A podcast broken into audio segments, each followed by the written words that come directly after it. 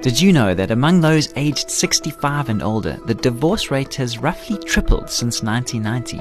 And the reason for this spike is closely related to empty nest syndrome. Couples consciously choose to stay together until the children are out on their own, and after that, they often realize that their marriage relationship is in such a bad state that they opt out. We'd like to offer a few thoughts on how couples can be better prepared for the empty nest years on the next Family Matters. Please stick with us.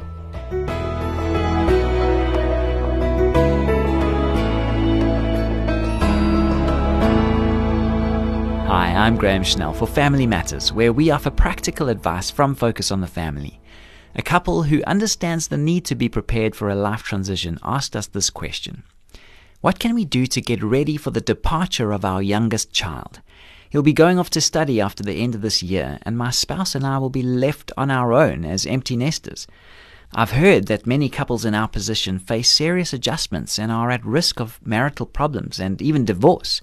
How can we prepare for this transition and avoid the potential pitfalls? The time to think about a life altering transition of this magnitude and significance is before it happens. Couples in your position are wise to start examining their options now. Acknowledge to one another that the empty nest is coming. Sit down together and discuss your expectations for the post parenting years. If you don't, you could end up being blindsided by a wave of unforeseen conflicts and misunderstandings within a few days of the last child's departure. You can begin by reflecting, individually and as a couple, on the quality of your marriage. Conduct a thorough inventory. Take stock of the methods and strategies you use to confront interpersonal conflicts and challenges. Look for patterns that might become problematic when there's no one else around to act as a buffer between you. Try to see your relationship as it is. Strip away the layers of busyness and outward activity that go along with raising children, and let your marriage stand on its own merits.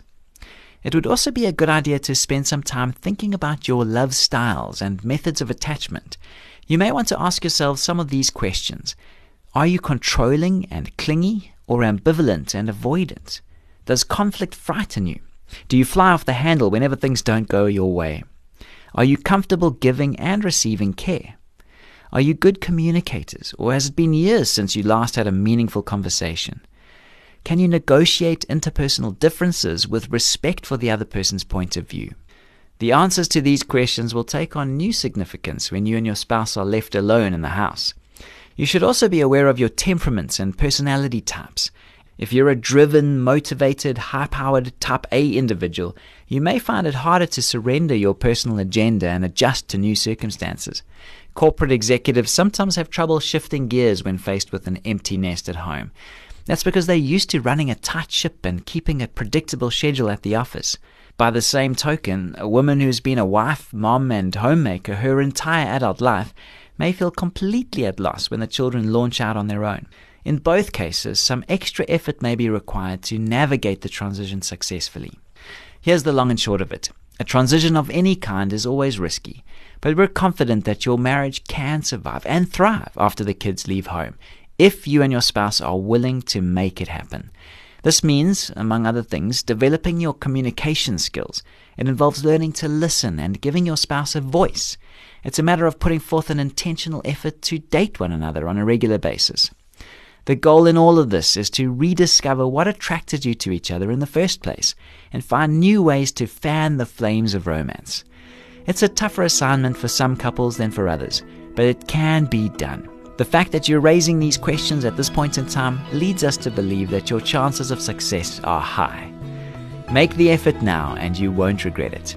This program was produced by Focus on the Family. I'm Graham Schnell, inviting you to join us again for the next edition of Family Matters.